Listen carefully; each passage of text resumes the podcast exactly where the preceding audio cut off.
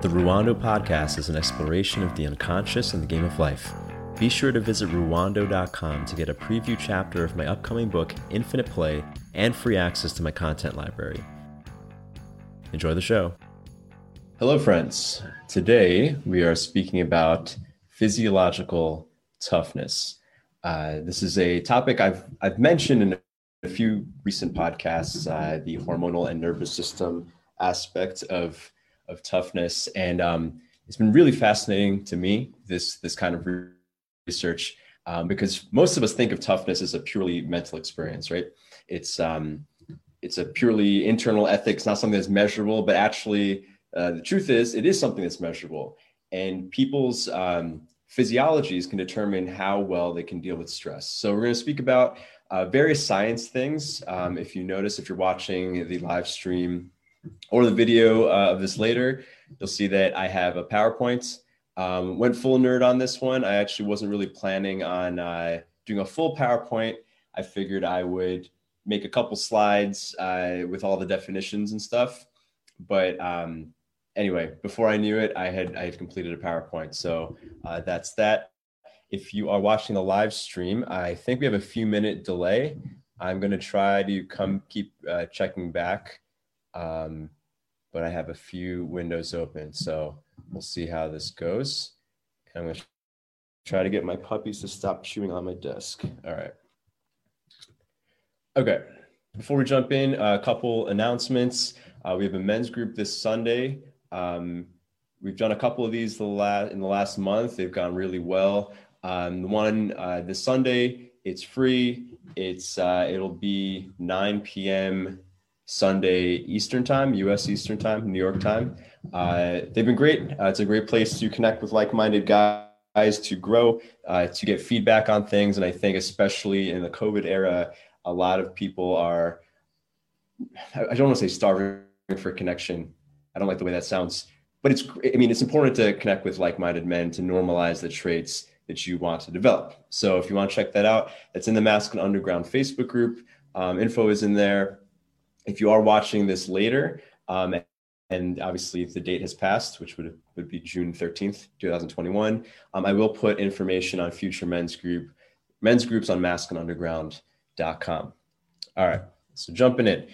So one of the things that uh, brought up this topic for me and why I became interested in it um, was that if you do follow my stuff, I, I was in a cult a number of years ago. This cult more recently, about seven or eight months ago, was featured in a BBC documentary called The Orgasm Cults. Uh, if you're watching the video, you can see there's a kind of embarrassing picture of me from when I was, I think, 24. I have big hippie hair, hipster hippie hair. I'm wearing a shirt that says Power by Orgasm, uh, sitting zazen in an orgasm nest. Want won't explain that in this video? It's beyond the scope of this video. But um, I've been, I was featured in the documentary. Um, I'm one of the more outspoken people who've come out of cults. Uh, you know, I don't really have shame about it. I think it's a really interesting story. Um, but because I was, uh, I was one of the few people to use my real name and use my real voice, which I didn't even realize was not an option. Uh, a lot of the other people who spoke um, used voice actors, which I thought was really weird. I actually didn't even listen to the episode, but it doesn't matter. Um, because of this, a lot of the ex uh, OneTasters, ex cult members who I knew, uh, reached out to me. These are people who, a lot of whom I haven't spoken with in years. Um, and it was nice to reconnect. And, you know, we all have our war stories.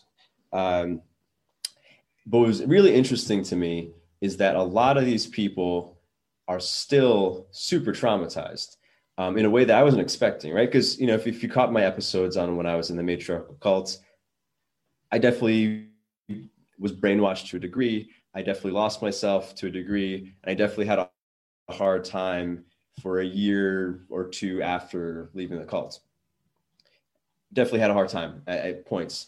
But this was like six years ago now, or, or more than that. And I was really shocked that some of my friends were still like in the muck of things. And this is not to compare trauma or anything like that, everyone, uh, but it made, made me think like, you know, there's some people who definitely experience worse things than me as far as my perception can go. And I can kind of understand and what had a harder time leaving or a harder time afterwards.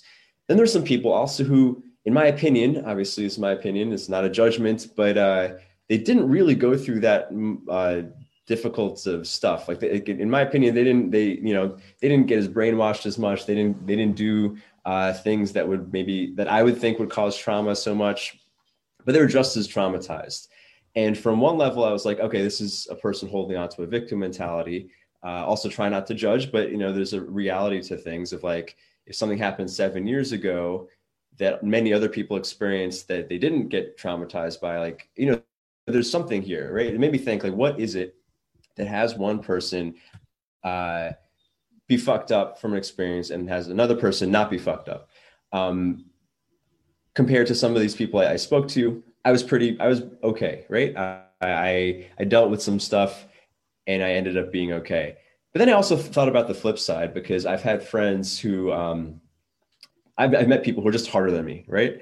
Uh, like in the David Goggins sense of the word, like they've I, actually a lot of my friends who uh, uh, have had businesses similar to mine or things like that. I don't even need to compare life situations, but like they just can like deal with stuff. And like when I would say, uh, share my emotional turmoil, they'd be like, "Why is that a problem? Just like do this, like or do that." Like they didn't understand. They couldn't under. They couldn't even. They couldn't empathize, not because they were being dicks. They just couldn't understand why I was being such a little bitch to to some stressor. And it made me think. So there is a scale of toughness, right? There's some people who can deal with huge amounts of stress and be totally fine, and there's some people who deal with a small amount of stress and it, it messes them up for years. And I was curious, like, what is this? And you know, I I think mostly from a subjective um, like psychological perspective right? Like oh is this person holding on to a victim mentality? Is this person in an environment where it's being normalized to be weak? You know that kind of stuff master slave morality. But i also started reading this book that i mentioned a few recent podcasts the hour between dog and wolf by john coates um, where he goes through the uh, nervous system and endocrine system experiences of dealing with stress and basically, throughout his book, he shows in different ways how toughness or the ability to endure stress is physiological. And I've, I've been finding this so fascinating, kind of starting with my, my study of strength training um, into, into this book and, and hormones and stress, how so many of our what would seem like subjective experiences, mental and emotional experiences, can actually be measured with real physical markers. Like you could actually, there actually is a measure for uh, thriving in quotes, which is becoming a biological term. Uh, you can actually check uh, how good you are at thriving based on um, based on certain uh, physical markers, which I thought was fascinating. So I just want to say I'm referencing his book throughout this episode, but all the conclusions here are my own. Uh, so toughness, the, the the definition we can use is the ability to endure and thrive under hardship. Right, a tough person can deal with stress can uh, deal with an event that some would consider traumatic and then not only deal with it but laugh through it. Like you know when we think of uh, been speaking about humor in a few recent uh, episodes.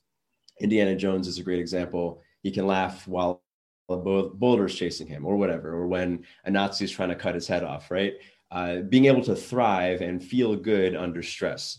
Um, and if you know we go back looking at like let's say the the episode i did on getting off on every stroke um, there's something different about being able to relish in uh, relish in a stress uh, stressor.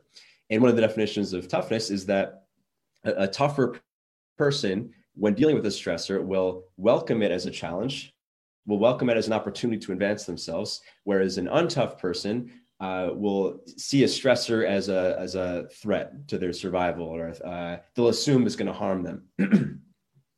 and um, obviously, there's a continuum to things like even the toughest person would probably uh, uh, register a threat if like a lion was like biting on their leg or something. And, you know, obviously there's a continuum to things, but the more tough you are, the more you can welcome a certain stressor than uh, contract against it, referencing Sedona method a bit.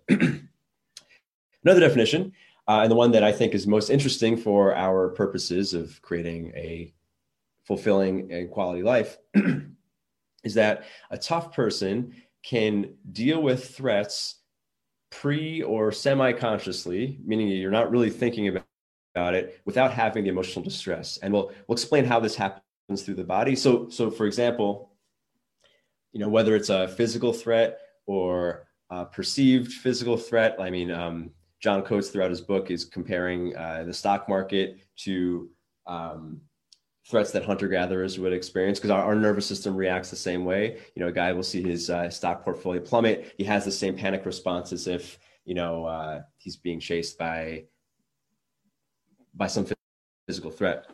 But a tough person, their body, your body, can deal with the threat without having to get to your emotions. And we're actually going to show the, the separation between reflexes, emotions, and conscious thought.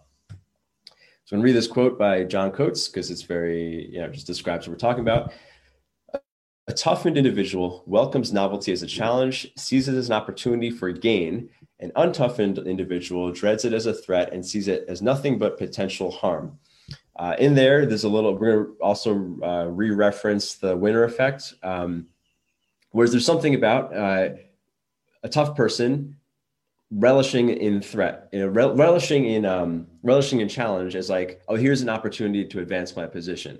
If, if you if you saw the master and slave episode, a master morality, slave morality episode, Nietzsche nobility, lambs and eagles, uh, the master or the person in the predator archetype sees every every new event as an opportunity to gain, grow, uh, to eat things, as opposed to fearing anything that's novel. the important thing here is that there is a, a there is certainly a genetic component to um, toughness, uh, and certainly early childhood conditioning affects that. Right, if you grew up in a traumatic childhood environment, you may overreact to things. In fact, you know, uh, don't really. Yeah, I'll just say like you know, someone who is prone to addic- addiction with substances or activities.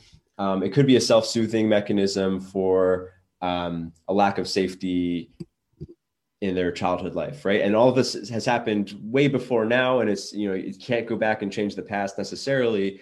However no matter where you are no matter what age you are if you have the consciousness to watch an episode or listen to an episode like this then you can actually train toughness in yourself because if you can condition untoughness you can also condition toughness. First we want to understand the stress response. So there's three parts of the stress response. I found this really fascinating um, especially just from a perspective of understanding how instincts work. So there's first the reflex reaction. So I didn't I didn't actually know this until the book, but when you when you perceive a threat, your body, your amygdala, can send a signal to your muscles to react long before you, you have an emotional response or certainly by a conscious response. The reflex reaction um, happens in milliseconds and it's pre-conscious. So obvious re- reflex reaction. It's like you're driving. Um, there's a pothole that you didn't consciously see, but in the last second you see it and you and you swerve, and they're like, "Oh shit, there's a pothole! Wow, I, I missed that." Or probably maybe more more commonly, uh, someone jumps out in front of you. wasn't There wasn't enough time to consciously perceive it and consciously react, but somehow you swerved, and only afterwards you're like, "Oh shit! Like wow, I'm glad I missed that guy. Good reflexes." Um, this is the reflex reaction. Reflex reaction obviously, if you can have a, uh, an effective reflex reaction, very often you don't even need to have an emotional response or stress response beyond this, right? Um, if a caveman is walking around and he almost falls in a hole, but his body, like, you know, flinches and moves him away from the hole, he doesn't need to fear falling, right? He, he completely avoided the, the stress. He doesn't have to uh, worry about that. But not all, and it doesn't require any conscious thought, right? It's a it's a reflex that happens within milliseconds. Uh, in sports, we see this all the time. This is where people can, like uh, in baseball, uh, the shortstop can dive for a catch, you know, in, in at a speed where there's no way he could have consciously seen the line drive. Or uh, batting is actually a better example. There's no way for the conscious mind to process a 90 mile per hour fastball in time to hit it, but a well trained batter can have the reflexes to process it and make an educated guess of where the ball is, even though he can't consciously process it. But when it comes to a lot of threats, uh, that quick reflex isn't enough. And actually, the quick reflex uh, takes a lot of energy and it can only really be done, it, it needs uh, support from the organs in order to do it again. So, this is where we have what we call the visceral reaction. This is where your organs support your uh, muscular uh, effort with certain chemicals, uh, such as amines. Adrenaline would be uh, one that you, uh, uh, I'm sure, have heard of. It gives you that boost, right? So, like, you flinched because you you're in the jungle and you saw a lion you avoided it snapping at you right there or you know maybe you were ambushed by uh, enemy barbarians and, and you, you flinched and missed the poison and the poison dart missed you but now you're like oh shit there's still a threat here like i didn't i, I missed one arrow but there's still a threat here you need that adrenaline for that huge boost of energy the adrenaline um, uh, breaks down your glucose stores so you have a lot of energy so you could do something you have extra strength this happens uh, at a much higher time frame. It's still faster than we can consciously perceive. This happens from one second, a little less than one seconds, uh, one second to minutes. Is about as long as this like adrenaline dump can last. And for instance, if uh, if you've had a close call driving, you've experienced this before. Your your reflexes uh, keep you in safety, but then maybe a second, a couple seconds later, your heart starts racing, and you know you're feeling this adrenaline dump of like, oh shit, I just had a close call at this point, you've already passed the threat. The threat isn't there, but now your emotions are essentially catching up to the threat that just happened, just in case, right? Because your body wasn't sure if you were going to hit the person or not, or if you're going to be in a car accident. Your emotions catch up. Um, this initial emotional reaction, this is the part that I, I found so super fascinating. Your initial emotional reaction then is what signals your conscious interpretation. So, from your conscious mind, it's all happening at once, right? Because your conscious mind is the slowest of these uh, of these reactions. You're having the reflex reaction. Uh, you have an emotional reaction to support the reflex reaction, and then your conscious mind gets the signal from your emotions of of interpreting what happens, and that's where we interpret our feelings. And you know there is a subjective aspect to this of like how you frame a situation. You know, um, a lot of like NLP or common cliche self-help is based around like reframing situations reframing uh, uh, stressors as you know i get to do this thing rather than i have to do this thing that's one way we do it but also you know this is uh, through various studies he mentions in um, john coates mentions in his book how a lot of times our conscious mind makes an educated guess based on the signals we're getting from our emotions from our body but it's often not correct. And he had uh, one example or a couple examples i think of stockbrokers who uh, their hormone levels were very accurately reflecting the volatility of the market right? Like if the, the market was super volatile they had tons of stress hormones. And it was like one to one like almost perfect correlation. Their stress hormones could read the volatility of the market but their interpretation of whether or not they were stressed or happy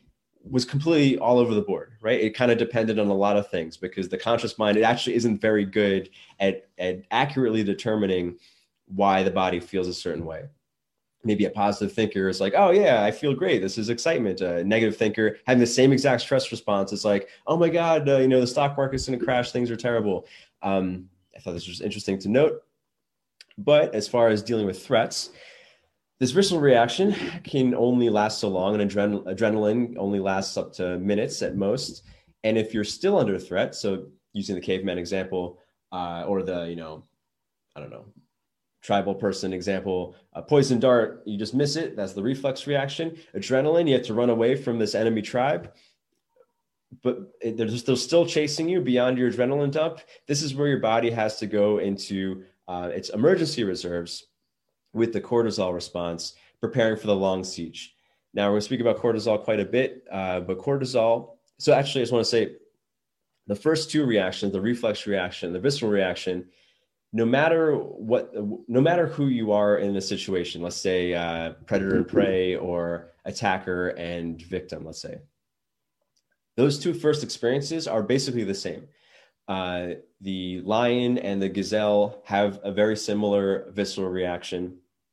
Not exactly. I mean, predators have more noradrenaline uh, compared to adrenaline. We spoke about that in the predator prey episode. Um, but basically, the difference between predator prey is who's in control. And the visceral reaction is the same, regardless, for, for the most part, I should say. But the difference is the only the prey has this extended cortisol response because the prey is not in control of their situation. Predators are in control. So, like if the lion uh, has that adrenaline boost but misses the gazelle, it's like, okay, well, I'll, I'll just chill, right? Uh, maybe the lion, at worst, the lion is hungry, but the lion is in control of the environment. The lion is in control of the stressor. The lion's not going to keep chasing a gazelle when it absolutely feels like shit. Maybe if it was starving, it's a little different, but like it, it has control. It can it can take its foot off the gas it can take its finger off the you know the situation um, if it has to. The gazelle doesn't have that option. The rabbit doesn't have that option. The um, the traveler who's being attacked by marauders doesn't have that option. They do not control the stressor. They have to have a cortisol response if that stress is still coming at them. Uh, the cortisol response can last minutes to days, and it is the most expensive of all of the responses. So the idea is like uh, burning the furniture in your house to keep warm. Um, the extended cortisol response happens when your body's like, oh shit, we are gonna die. Um, our first, uh, our reflexes and our adrenaline, our adrenaline boost didn't help. It's worth it to to tear down, tear down our structure, tear down our being to survive. Because if you are a prey animal, and you are you have a threat to your survival, you no longer have to think about longevity, right? There's no benefit to uh, having a reserve so that you can um, procreate or that you can uh, have a thriving life tomorrow if an animal and a bigger animal is going to eat you today. So our cortisol response, extended cortisol response, I should say, once it gets to a certain point, is basically tearing down our body um, for for immediate survival, which uh, feels shitty. So um, this this list is in order of expensiveness. Uh, the reflex reaction is not expensive. The visceral reaction has some expense to our body. The extended cortisol response is very expensive to our body. Tougher people can rely less on the expensive response system. And we're actually going to speak the most about this middle uh, situation, the visceral reaction. But first, let's uh, understand the last reaction, cortisol. So, cortisol is a catabolic steroid, which we'll explain in a second. But cortisol is not a bad thing. We, we often speak about it in terms of it being a stress hormone. It's true, but even stress isn't a bad thing. Um, cortisol allows for focus.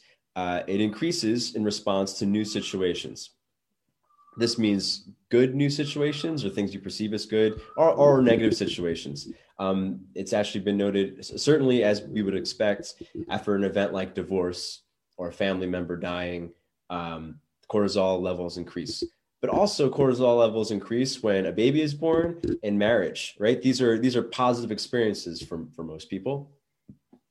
But cortisol also increases but we don't experience that typically as a negative thing because especially when it's within a reasonable range a moderate range and combined with dopamine which we get from um, seeking uh, rewards that would uh, benefit our, our future survival uh, it leads to a high and in fact i'm drinking some coffee right now coffee coffee uh, increases your cortisol levels a little bit, right? That's why a, little bit, a certain amount of coffee feels really good. Too much coffee makes you anxious, which is uh, you having too much cortisol in your body for it to feel good. In high doses, as we mentioned, cortisol damages the body. So let's speak about what steroids are. Um, steroids, because cortisol is a steroid, steroids are hormones that activate the entire body for archetypal moments. Uh, archetypal moments is a term uh, that Coates uses in his book. I really loved it because obviously I like speaking about archetypes, but uh, I love the connection here. Um, in his definition, archetypal moments are these moments where everything in your being ha- has to deal with the situation. It's like it's the reason for life, right? So fighting, fucking, and reading the news. That's an Anchorman joke, uh, whatever. Um, these are moments where your body has to have everything on the same page because survival and replication is the reason why our bodies have developed the way they are. This is obviously not the uh, this is not the medical definition or the biological definition of steroids, but it's what we need to understand. Um, steroids can permeate cell walls in ways that other hormones can't. And what's uh, what's most uh, specific about steroids is that they can affect gene expression. Um, if you think about steroids, we're usually thinking about anabolic steroids, steroids that athletes will use as a performance enhancing drug.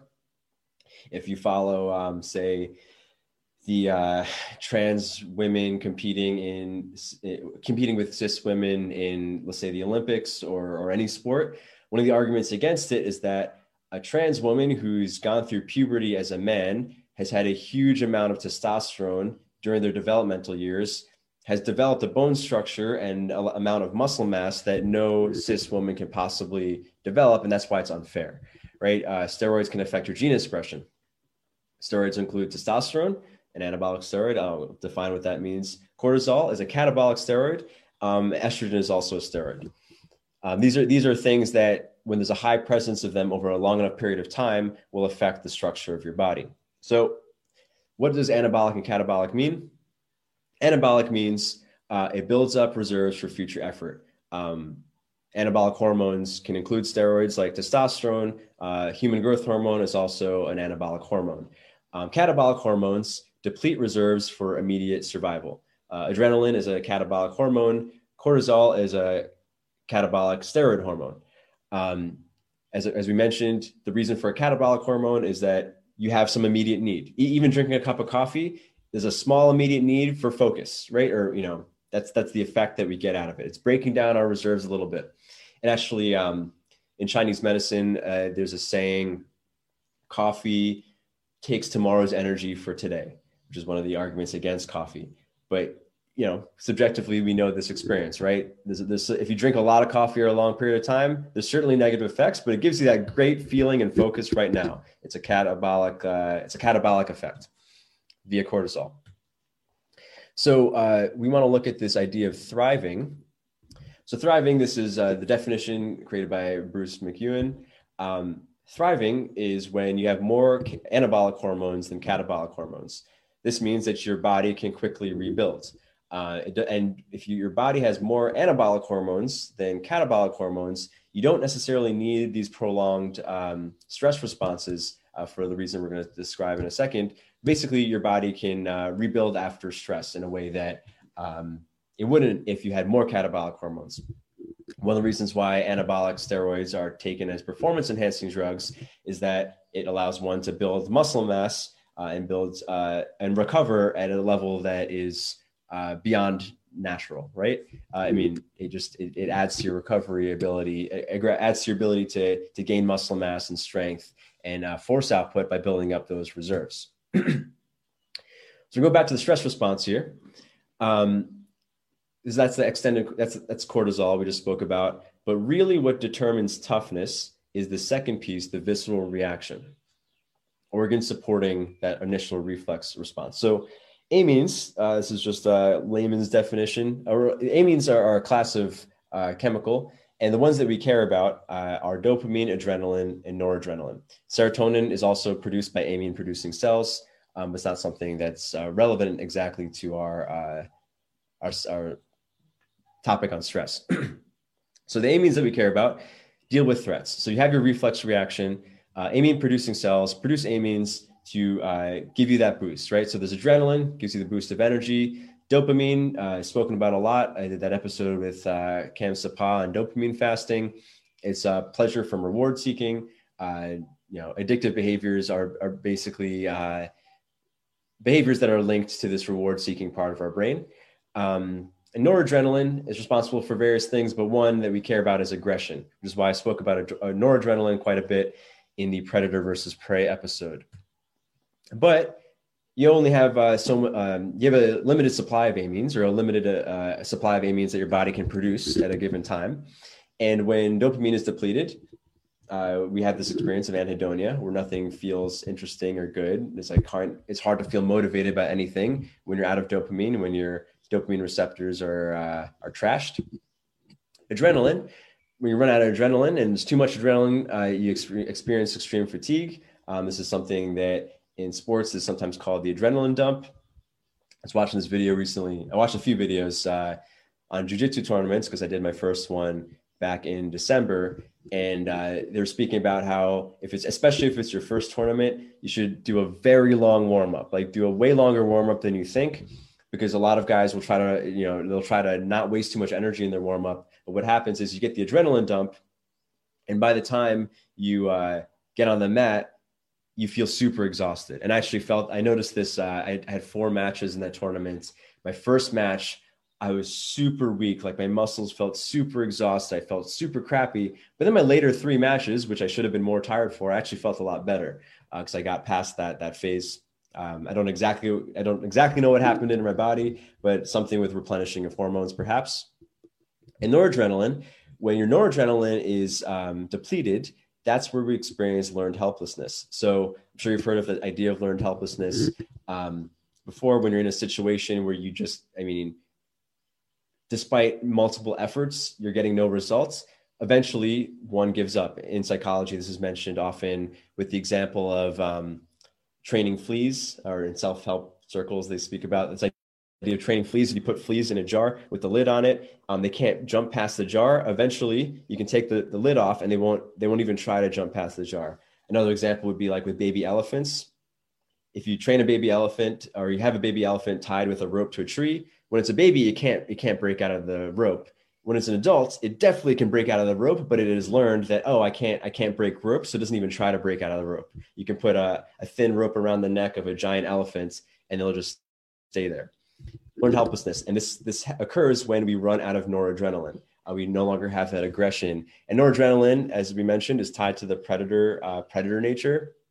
Is the idea of feeling in control. It gives you the feeling of being in control, right? When you're being aggressive, you are initiating the stressor, which is why, um, you know, when I spoke about, uh, I'm going to speak about this more in, a, in the psycho, in an episode on psychogenic libido. But when I'm advising a guy who say say has a psychogenic sexual dysfunction, right? Gets in his head in bed, can't get it up. One of the things I often recommend is that make sure you're still initiating based on your desire. Because once a guy gets in his head in the bedroom, sometimes he becomes super passive and then like puts him into prey mode. And then he, like, no matter what, he's not gonna, he's not gonna feel arousal. Whereas if you, if you initiate, if you step into tension, if you're the one who knocks, so to speak, it signals to your body that you're the predator that you can, and then your hormones uh, kind of catch up. Um, our bodies and our actions are often covariant.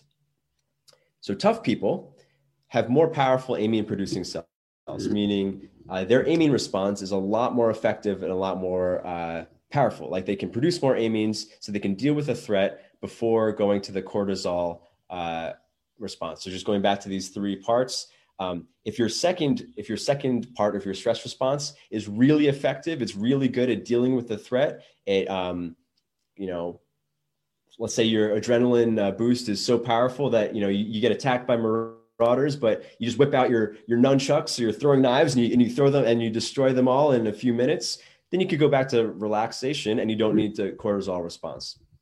Or if you're uh, super good at getting away from the lion you, you run up a tree or something because of your really effective adrenaline response you don't need to have the cortisol response. Um, oh the one of the examples that's maybe more relevant to real life or modern life in the book is um, uh, Coates speaks about, about a, a, fictional veteran trader who, during uh, what is a fictional situation, but I, I think he it was uh, kind of alluding to the 2008 crash. Um, this veteran trader, he has a very effective amine response, so he can basically maintain a cool head while watching the stock market crash, right? He doesn't have to go into that extended cortisol response because his amine producing cells are so effective. So what I thought of with this is kind of like I just learned about this uh, with um, Israel's Iron Dome, like their anti-missile force. It's it's, su- such a powerful defensive threat that as soon as like an, a rocket uh, gets shot into Israel, this Iron Dome can like blast it out of the air, so it never actually affects the land, right? I don't care about the political side of Israel Palestine, or not that I don't care, but not what I'm talking about here. Just as, as an image, you know, this is essentially what a powerful amine response is. It can deal with the threat so effectively that it never actually affects your home turf. Um, and as I mentioned uh, in Coates's book, uh, some of the really powerful amine response doesn't need to have an emotional response. And he spoke about other veteran Wall Street traders where their hormones will react to bad news in the stock market or, or volatility in the stock market uh, very accurately. Like he was actually tracking um, the hormone levels of different traders during different uh, actual financial events. And the veteran traders, their hormones would be going crazy in response to the market but their emotions would actually be, you know, it's like their, their bodies were so effective at dealing with bad news that their emotions never had to register it, which brought this really interesting quote that I had to, you know, share because it's interesting. Um, Coates wrote, physiological coping and emotional stress seem to be alternatives. If your body is coping, why get upset? Which is really fascinating, right? Like if your body can handle the bad news or the threat, the physical threat or the mental threat, whatever it is, there's no reason to get emotionally distressed. Emotional distress is actually a reaction for when your body can't handle the news, right? Your body can't handle the stress. So to bring it to maybe a more common example, when we think of stress, I'll just use uh, approaching women as an example. The natural or the guy who's very uh, comfortable with women, his body has a reaction, right? Like uh, you know, or this occurs in public speaking too. Like, you know, if, if a man goes up to a woman and he's attracted to her and there's a chance of rejection, even if he's the most confident guy in the world, he'll probably have some visceral reaction. His heart rate, heart rate will increase, um, blood vessels will dilate. He might have a little bit of adrenaline, but he perceives it as feeling good because he he has enough of a response or he's comfortable enough that he never has to go into that cortisol response, which which is what causes the emotional distress. The guy who's really bogged down by approach anxiety does the same thing, but he depletes his adrenal, his adrenaline, uh, his amine producing cells can only go far, go so far. They become um, they become depleted. So his adrenaline's gone, his dopamine's gone. He feels uh, he loses motivation. Maybe he becomes apathetic or anhedonic because of that, um, and he goes into a stress response where now he's fearing his survival. And then if the rejection comes, or even before the rejection comes, he's already so contracted, fearing uh, this negative experience that um, that now he's in emotional distress, obviously, whereas the tough person doesn't need that emotional stress. so anyway, is the last bit, the last bit of science before we go into practical application. I think it's the last bit. We might have one more slide, which is something called the vagus nerve.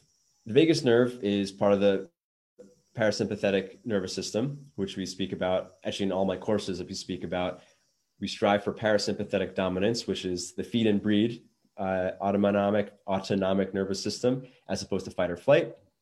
Parasympath- the vagus nerve um, parasympathetically controls the heart, the lungs, and digestive tract. Is essentially the nerve of soothing.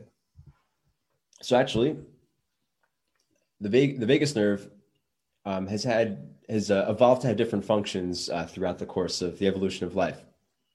First is the freeze state. And this is something that I believe I, have to actually fact check this. I put this in the slide, but I believe all ver- vertebrates have this freeze state in the via their vagus nerve. I know reptiles do. The freeze state um, slows metabolism. Uh, I actually saw this recently. Uh, every time it rains, uh, these big toads or frogs, I think they're toads, show up in my yard. Uh, my puppies often will try to like will rush to them to attack them, but then the frog or the toad will immediately become absolutely still and I've even like poked at the frog to see if it would move, and like, no, it's absolutely still. It's basically uh, its, its vagus nerve, uh, I believe, is going to a freeze state. It's a defense mechanism of like being as still as possible so the predator doesn't see you. There's other applications in, uh, like let's say seals, uh, their vagus nerve activates so they can dive really deep into the freezing ocean, um, conserving oxygen and obviously withstanding the colds and it basically slows down your metabolism, uh, which is a soothing experience. And even in, in prey animals, this freeze state allows animals to um, uh, have an analgesic effect where they don't feel pain. If they do get eaten while they're frozen, mm. they don't feel pain. And sometimes it can actually cause the the um, the meta- metabolism to slow down so much that it causes death. Um, this is something that occurs in bunny rabbits often. Um, bunny rabbits can be frightened to death, and I mentioned this with uh, my my beloved rabbit King Bowie died a couple months ago. We're not sure how he died, but I'm pretty sure he saw a predator, probably a street dog, and got scared to death. Like bunnies very rarely die of die feeling pain. They usually go into shock and then they basically kill themselves out of fright. This is all to avoid negative experiences. But there's also the experience of voodoo death, uh, which is a phenomenon that's been noted where people, I mean, it occurs with people typically who really believe in something like voodoo. A spell is cast on them that's really convincing. It really convinces the person that they're about to die, and their body experiences the news with so much stress, their vagus nerve actually causes them to freeze to death, essentially. Uh, every, their, their body functions shut down um, out of fear of this experience, and they, it actually causes the experience. But the second stage or the second uh, function or the ability, let's say, of the vagus nerve is only um, available to mammals, which is known as the vagal brake. This, uh, in the same way, slows the heart, but slows the heart in a way that is preparing for the fight or flight experience. So the freeze experience is that first experience that reptiles have. The vagal brake is like prior to a stressful event, it'll actually slow things down in preparation of speeding up. So it's kind of like um, revving up an engine before uh, you know releasing the clutch, um, and it's to prepare for a strong fight or flight. So John Coates mentioned that with the tough trader, in in uh, seeing the early indicators of the 2008 stock market crash, the toughened traders, their their heart rate actually slowed down in preparation of having to deal with the threat. Um, and actually, this made sense of a lot of my or some of my sports experiences. Excuse me, I got the hiccups. Um, I spoke about. I, I mean, sorry. As a boxer, I had four fights, uh, four amateur bouts. Uh, first two I spoke about in other episodes. They're not really relevant, but my third and fourth fight, I really remember my experience before the fight. It was really interesting. It was my third fight. Uh, by this time, I'd kind of given up on my fantasy of being a pro boxer. Um, so it's very low pressure. I also happened to do, I mean, I was less hardcore about my training. So I actually let myself rest, which I didn't do during my first two fights. But I remember um, in the pre fight uh, checkup. They, you know, they check your they check your vitals and stuff. My heart rate was the lowest it's ever been. Now, at this point in my life, I was doing a lot of cardio and stuff, but my heart rate never really got lower than 55 on, on the best day. And I was kind of compulsively checking my pulse all the time. So I, I knew. But this day, right before the fight, which should be a stressful event, my heart rate was in the high 40s. It was like 49, I think. And uh, I remember the, the doctor was like, "Oh, your heart rate's really low. You must be really calm." And I was like, "Wow, I can't believe that right before a fight, I'm the calmest I've ever been." And I remember like I wasn't sleepy, but I in the in the dressing room, I was like, I could I could just like I'm so relaxed, I could sleep right now, even though I was also nervous at the same time. It was like an interesting experience. And in that fight, that was like the best fight I ever had. Uh, when the fight started, I came out like a bat out of hell, and I and I TKO'd him in the second round. It was very satisfying and awesome. And I actually remember feeling like a level of power that I had really maybe never felt in my life. It's maybe a silly example, a silly uh, anecdote thing, but um, my my boxing trainer, you know, the the ring girl comes out and gives you a trophy, gives the winner a trophy, and my boxing trainer yelled out, "Kiss the ring girl!" And I actually reached over and kissed her, which was whatever, it doesn't really mean anything but at that period of my life, I was so I was so anxious. I was so socially anxious that that was so out of character for me. But I had such a high, perhaps from the winter effect, from the surge of testosterone or an effective vagal brake, um, effective uh, response, that I was able to do it. And it's funny because the next the next morning, I was like, man, I can't believe I did that in front of all those people because it was a big crowd. Anyway, um, whereas with my fourth fight, very the opposite. I did not train very well for that fight. This is actually right after I did um, my first summer at OCS for the Marines. So I kind of just took this fight on a few days' notice, thinking, oh, I'm a tough guy. Let me let me just like have a fight. I don't need to train. And somehow, even though my mind was very hopped up on hubris, my body knew that I was going to get my ass kicked. Because I remember, like in the in the many in the all the days before the fight, because I took it on a very few days' notice my heart was pounding so hard. And even like i was trying to do all the positive thinking and like you know psyching myself up but it's like my my heart it, it, actually felt just like what happens when i drink too much coffee. And i actually think my my body knew that i was fucked. My amines were depleted and i was already in a cortisol response days before the fight and i, I ended up getting my not only did i get my ass kicked I, I couldn't ever get it going it was like it's like i had no energy for the entire fight which I think was uh, something of my amines to being depleted. I was already in a cortisol prey response uh, prior to the fight starting. So anyway, um, the third part of the vagal, the third vagal stage, if you will, is a particularly human thing, which is diplomacy. Um, when our vagal vagus nerve is activated, initially, what it tries to do is it slows down a speech, it makes better eye contact in an attempt to avoid the need to fight. Now, obviously, someone who's really not tough or someone who scares easily, this stage is very slow, uh, very small rather. Like uh, this stage, like their diplomacy ability, if, if someone's really intimidated by people in a certain situation, their diplomacy ability dies off. So going back to like like the approaching women example, um, a really untough person, a person with poor vagal tone, which we'll define in a second, uh, they lose the ability to slow down their speech and have good eye contact. And as I say this, I, I, recall how I always speak too fast. I don't know if that has something to do with my vagus nerve. I was an excitable person. I don't know.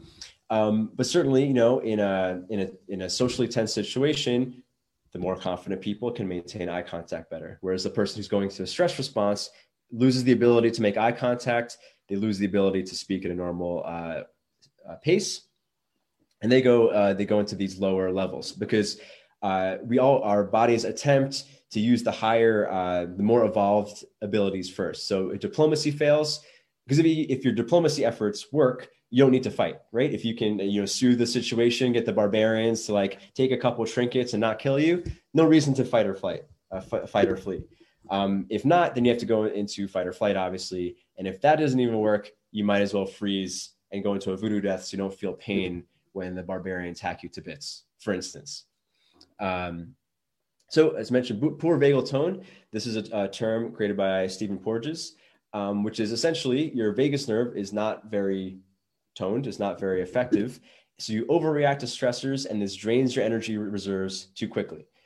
So you can see whether we're speaking about the, the endocrine system or the nervous system, there's this common theme of like a tough person, their their early efforts deal with stresses, deal with um, threats quickly, so that you don't have to tap into your reserves. An untough person taps into the reserves way too soon, and they end up feeling shitty, and it ends up wearing them down because the extended cortisol response, that extended catabolic steroid, eventually wears the body down and weakens the body uh, and makes you feel shitty. So that was a lot of science. Here's the practical application. How do you actually train toughness? Um, and I'm checking the live stream. I know we have a few minutes of, or maybe it's like a minute of delay. If anyone has any comments, I will uh, keep checking. Or any questions, I'll keep checking to answer them. Um, so, how do you actually train toughness? the first thing, and a lot of these things might actually seem, are actually maybe stuff you've heard before, but I'm going to say them all because they're they're true and effective, and perhaps you haven't thought of them as something that actually physiologically makes you a tougher person. This first one being social stability. So the uh, you know a lot of people speak about the importance of connection, but actually this has been shown that it actually affects your ability to thrive physiologically. Remember, thriving is uh, the, the thriving is defined as having more anabolic hormones in your body than catabolic hormones, meaning your body uh, is um, more in build, more able to build up even after um, a stressful, uh, immediate, uh, immediate response, right? So you may have heard this before, or perhaps intuited. that an extended stress response is correlated with mortality. People who are under long periods of stress die earlier, and that makes a lot of sense. Your body is breaking down earlier. Um, everything, um, yeah. I mean, people who are under stress, people who are in prey mode, people who are low status, they tend to die earlier. Uh, nature kills you off faster, which is maybe a harsh way to put it, but it's true. However, this was found to not be true for people with stable support systems, people with uh, family they can rely on, uh, really close friends they can rely on. Even when under stress, it did not increase their rate of mortality or their likelihood of mortality.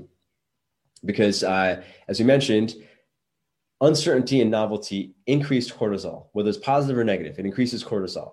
And as we've been pointing out, extended presence of cortisol breaks down the body because it thinks you're about to die.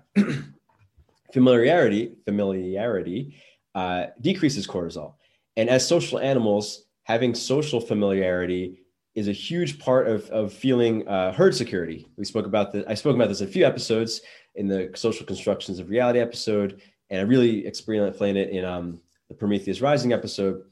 That uh, this is the this is the second circuit, the emotional territorial circuit, which is primary goal is herd inclusion. Right, as pack animals, we are safer when we're with a, a with a group, and our physiology represent um, reflects that. The second part of the that that circuit is it tries to achieve higher status because the higher status you are in a group, the even more safe you are typically. Um, which brings us to this third piece, which is status affects your testosterone cortisol levels. uh, our steroid hormones, testosterone, cortisol, and estrogen all have the same precursor, all have the same precursor chemical uh, known as DHEA. Uh, I mostly speak about this in terms of testosterone and cortisol uh, since they use the same raw material, this chemical, uh, this uh, molecule DHEA, if your body's producing a lot of cortisol, it's using up all the raw material for testosterone. So we can, you know, just conceptually see that testosterone is the uh, hormone of dominance, of masculinity, of aggression, of uh, competitiveness, both physically and emotionally. Cortisol is the loser response, is the prey response. It's that of stress, of getting away, of of fear and, and John Coates uh, gives various examples of this in the book of that when traders' testosterone is high, they're irrationally exuberant. Uh, a lot of bubbles are caused by um, he, he his one of his arguments is that there's too many young men on Wall Street. Their testosterone spike too high. They they make these irrational moves, which causes like uh, um, an uh, unnatural level of market growth, and then of course there's a crash. Whereas cortisol, in his words, is the hormone of um, irrational pessimism. When our cortisol levels are high, because we perceive a loss, we think everything is worse than it is, which is you know the experience most of us are trying to avoid. so one way to train a better amine response so that you don't need uh, to go into cortisol into your cortisol response you can preserve your dhea for testosterone is cycling tension relaxation essentially this is the do hard things thing that joe rogan and many other people uh, speak about all the time and it's not just about experiencing stress it's about choosing to experience stress I mentioned this in the, in the master slave episode people in their master archetype are choosing what they do for fun is initiate stress. They go hunting, they go attacking, they invade another uh, civilization. Whereas people in prey mode, they're always reacting. Like the stress comes to them and they don't have any choice in it. So it's, it's a powerful signal to your body that you initiate tension uh, because you're in predator mode, right? Like the lion chooses when he wants to go after the gazelle, and therefore he also chooses when he wants to relax. Predators control stressors. They uh, control the initiation and the relaxation. So some simple ones, and you, you, see this in every life hacking list of things to do. Uh, physical ways to uh, initiate tension and then therefore relaxation is something like cold water exposure or cold, cold temperature exposure. Um, this stimulates the vagus nerve. And actually, um, Richard Spear—I hope I got his name right, who is uh, a researcher who's researched toughness quite a bit and a lot of uh, our current uh, understandings of toughness come from him. Uh, he, he says that the ability to thermoregulate directly correlates with emotional stability. So there's another reason to be taking cold showers and doing the Wim Hof thing or whatever, ice baths. It actually is training your nervous system to uh, be more emotionally stable, to have a better amine response to stress so you don't have to go into cortisol. However, this means that you stop before depletion. Uh, same thing with strength training. Um, and I'll say this, I don't think I made a slide for this. I'll actually speak about this next slide. But strength training, if you really want to develop strength training, you actually don't want to uh, train until failure. I'll explain why in the next slide.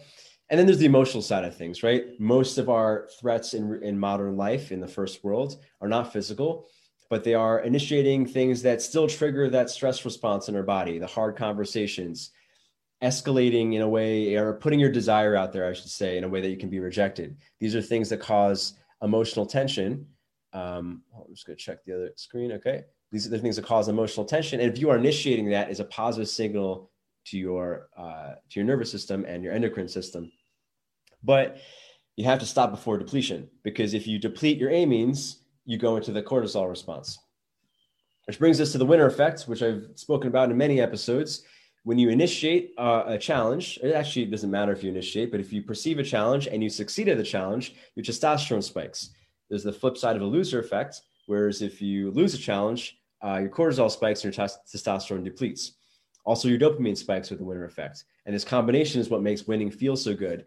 And the uh, and the long-term presence of, of testosterone in your bloodstream stimulates your body to produce more androgen receptors, so that you can have a bigger um, behavioral effect for future testosterone, which is uh, uh, this quote that I love by Dr. Charles Ryan success breeds success on the molecular level. If you practice winning, you become better at winning, right? Uh, and if you look at people who are, say, naturals when it comes to sports or to socializing or anything, you know, there could be a genetic component. Maybe they're born with a lot more androgen receptors, eh, but they're also, they had to be in an environment where they had the ability to experience real challenges and have the, the opportunity to succeed. This is very different than participation trophy culture, which gives a person a reward, but your physiology, even if you feel good mentally or emotionally, your physiology knows you didn't actually experience stress and it actually uh, reduces androgen receptors, which is why people who uh, were raised in a participation trophy culture usually suck at dealing with stress because they've never actually had to deal with it as children. Which brings us to the strength training principle that I uh, I've wanted to talk about, but I mean, I'm not a strength training guy, so I didn't, I didn't really know where to put it. Um, I follow I follow Pavel Tsatsouline and StrongFirst uh, and their philosophies quite closely, um, and they recommend for strength training you don't want to train till failure. If you want to be a bodybuilder, then yes, you want to train till failure. But if you're strength training, you want to train your nervous system to successfully complete the movement, whether it's a snatch or a press or whatever. Instead, you want to experience, you want to train high volume rather than max intensity, where you obviously have to fail. You don't want to train your body to fail because that's putting you into uh, into your later uh, systems of breaking down, uh, it basically uh, catabolic experiences of breaking down your reserves, which uh, is my mini nerd thing on strength training. There are three ways that our, our cells um, replenish energy. Our, our cells are able to produce energy through something called ATP, androgen triphosphate. Uh, very briefly, uh, when it shoots off one phosphate and becomes androgen diphosphate, there's a release of energy. But to replenish it so that we could do it again, there's three systems that allow it. There's the creatine phosphate system, uh, which is a clean burning system, whereas say, uh, let's say you could do 50 push-ups, you can max out at 50 push-ups. Your first 10 probably feel really easy because you're just running on uh, creatine phosphate. There's no uh, there's no burn. The third system, the slowest system, is the aerobic system. So if you max effort on push-ups, let's say, uh, then you'll try to catch your breath. I mean, your heart rate will increase but it's very slow. Like the aerobic system doesn't help you in the moment, right? Uh, when we think of aerobics, we're thinking about slow, long cardio type things. In between our clean burning creatine phosphate system and our very slow aerobic system is our lactic acid system, which bridges the gap. And that's where, if you're, say, doing push ups after maybe 10 or so, or whatever your creatine phosphate system can handle, uh, your muscles start to burn that burning is not good, right? And one of the one of Pavel's arguments against something that's called metabolic conditioning, which um, I'm blanking on the word. What's the people CrossFit? What CrossFit people do is that uh, you know the metabolic conditioning, the Metcon idea is that you want to train yourself to deal with failure better. But he's saying that actually um, increases the area where your lactic acid is producing, which is all to say that is damaging your body lactic acid burns and it feels bad because it's actually damaging uh, your soft tissue. It's acid, it's burning, it, it's, it's literally burning stuff in your body. Instead, um, the strength principle is to train your body right up to the point of burning so that it becomes more effective with that initial clean burning system, which is creatine phosphate. Which I'm bringing all of this up because maybe you find the strength training principle interesting but also this is exactly the same idea as we're talking about with dealing with stress is that if you can train your clean uh, your less expensive systems to deal with threats immediately and you can practice being good at that they can handle more stress. Your amine producing cells can produce more amines to deal with the stress immediately just like the israeli iron dome so that you don't have to go into damaging the country uh, so to speak of the extended cortisol response which makes you feel shitty. Uh, yeah, just read this quote: "Success breeds success on the uh, on the molecular level." So you want to practice winning. Pick doable challenges and do them. It's okay to fail sometimes, but you want to pick things that don't. It's not. It shouldn't feel like you're pushing against the wall. It should feel like you're pushing a weight that you can feel satisfied after completion, and give yourself as many opportunities to complete. Um, a practical uh, thing here is uh, picking process goals which is a bit of a challenge you can do. Like four to five days a week, I write two to three hours a day, which is actually maybe not a lot compared to someone who considers themselves to be a professional writer. But to a lot of people, it seems like a lot. I've, I've spoken to people who want to be writers, and they're and they're like, and they, they want to do anyway. I'm not going to go into this whole thing, but I start. I got to that point where like it's actually fun for me to write three hours a day. It's it's more fun than doing most other work activities. But I started with 30 minutes, and I moved up to 45 minutes and then an hour. And like now I don't even really get into the groove until after an hour. Like it's actually fun because I practiced winning and my ability to win without having to tap into my reserves got better and better. Which brings us to his next principle of changing activities before fatigue. Fatigue, we can interpret, is a sign of depleting amines. Even with boredom, eh, same thing, right? Like I, I speak about the importance of cultivating a high attention span. I think everything is better in your life if you have a high attention span. But if your attention span sucks, uh, maybe you probably didn't actually make it to this point in the episode. If your attention span sucks, uh, doesn't mean you shouldn't challenge your attention span, but it's okay to stop when you start to get bored, we, we can't concentrate anymore, but you want to keep, just like with strength training, you want to keep increasing the volume. You want to keep practicing, uh, paying attention up to that point of boredom. It's kind of like up until the point of lactic acid production where your body is starting to feel shitty. You don't want to push through that too much. There's times you maybe you, you want to do that, but you don't want to push that, uh, push yourself through that too much because that puts you into your, uh, into your emergency reserves. You want to practice making your initial, uh, defense systems better. And another analogy would be like um, you don't want to get to the point where you have to conscript the citizens of your land, right? Like that's that's emergency mode. You want your standing defense force, your standing army to be very good at dealing with threats, so you never have to conscript the populace, right? Because that would damage the economy. All right. Um, so anyway, which brings us to I think this is our final principle: to deal with threats immediately and quote unquote violently. Uh, so this is the whole idea of eating the frog killing the invader, if you feel a, a, a, an impulse where you know there's tension, you're best off doing it right away. Answer the email right away. Don't let yourself think about it for days because enduring those long drawn out worries signal to yourself that you're a prey. And I know I'm guilty of this too. You know, like sometimes like there's something on the computer I really don't want to deal with, but I know I have to do it and I put it off for a day. But that, for that entire day, it's still in the back of my mind. And I don't know if it's really producing cortisol in me but uh, it feels shitty, certainly. Whereas if you have that immediate response, you deal with the threat immediately, you're encouraging a more effective aiming response to deal with threats. So you never have to go into cortisol mode. Handle the threat before you need to prepare for a long siege.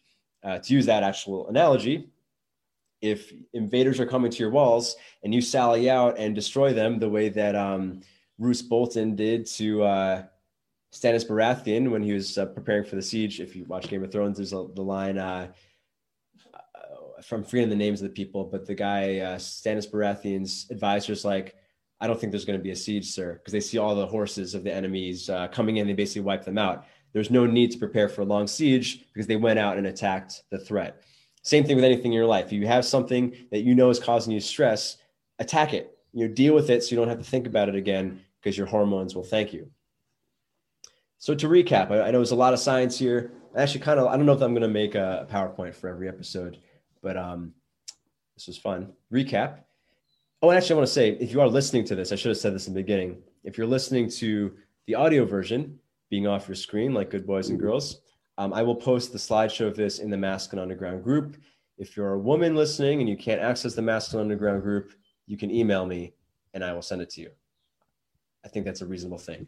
Um, Actually, I might actually send it out to my email list uh, with the link to this episode.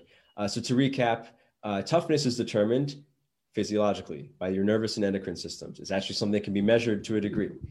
Uh, if you get your body to deal with threats more efficiently instead of tapping into reserves, that's essentially the definition of toughness. And the more you can do that, the less you have to go into distress essentially, I mean, all the tips that I mentioned can kind of be summarized by, uh, well, one, have stable systems, but also if you voluntarily do hard things and voluntarily rest before you're depleted, you're training your nervous system, you're training your endocrine system to be better and better at dealing with stress.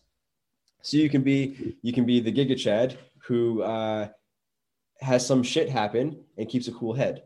Your hormones will respond to deal with the threat without your emotions having to uh, suffer, essentially because you are the one who knocks. Uh, so thanks for watching the slideshow to this. Uh, I will email out to my list if you're if you are on my list already. I'll also have it in the Masculine Underground Facebook group at forum.masculineunderground.com. We have a men's group on Sunday, and I think we're going to do it probably every other Sunday or maybe twice a month. Um, and you can check that out in the Masculine Underground Facebook group. We have one this coming Sunday if you're watching this in the recording or listening to the recording and that Sunday has passed, I will eventually put it up on masculineunderground.com slash group. That's, that's uh, not an active URL yet, but it will be very shortly. All right. Well, thanks for watching. If you're watching on YouTube, I'd appreciate the subscribe. If you're listening on some podcasting app, I also appreciate the subscribe. And of course, if you've been on your phone for a long period of time, please get off. All right. Goodbye.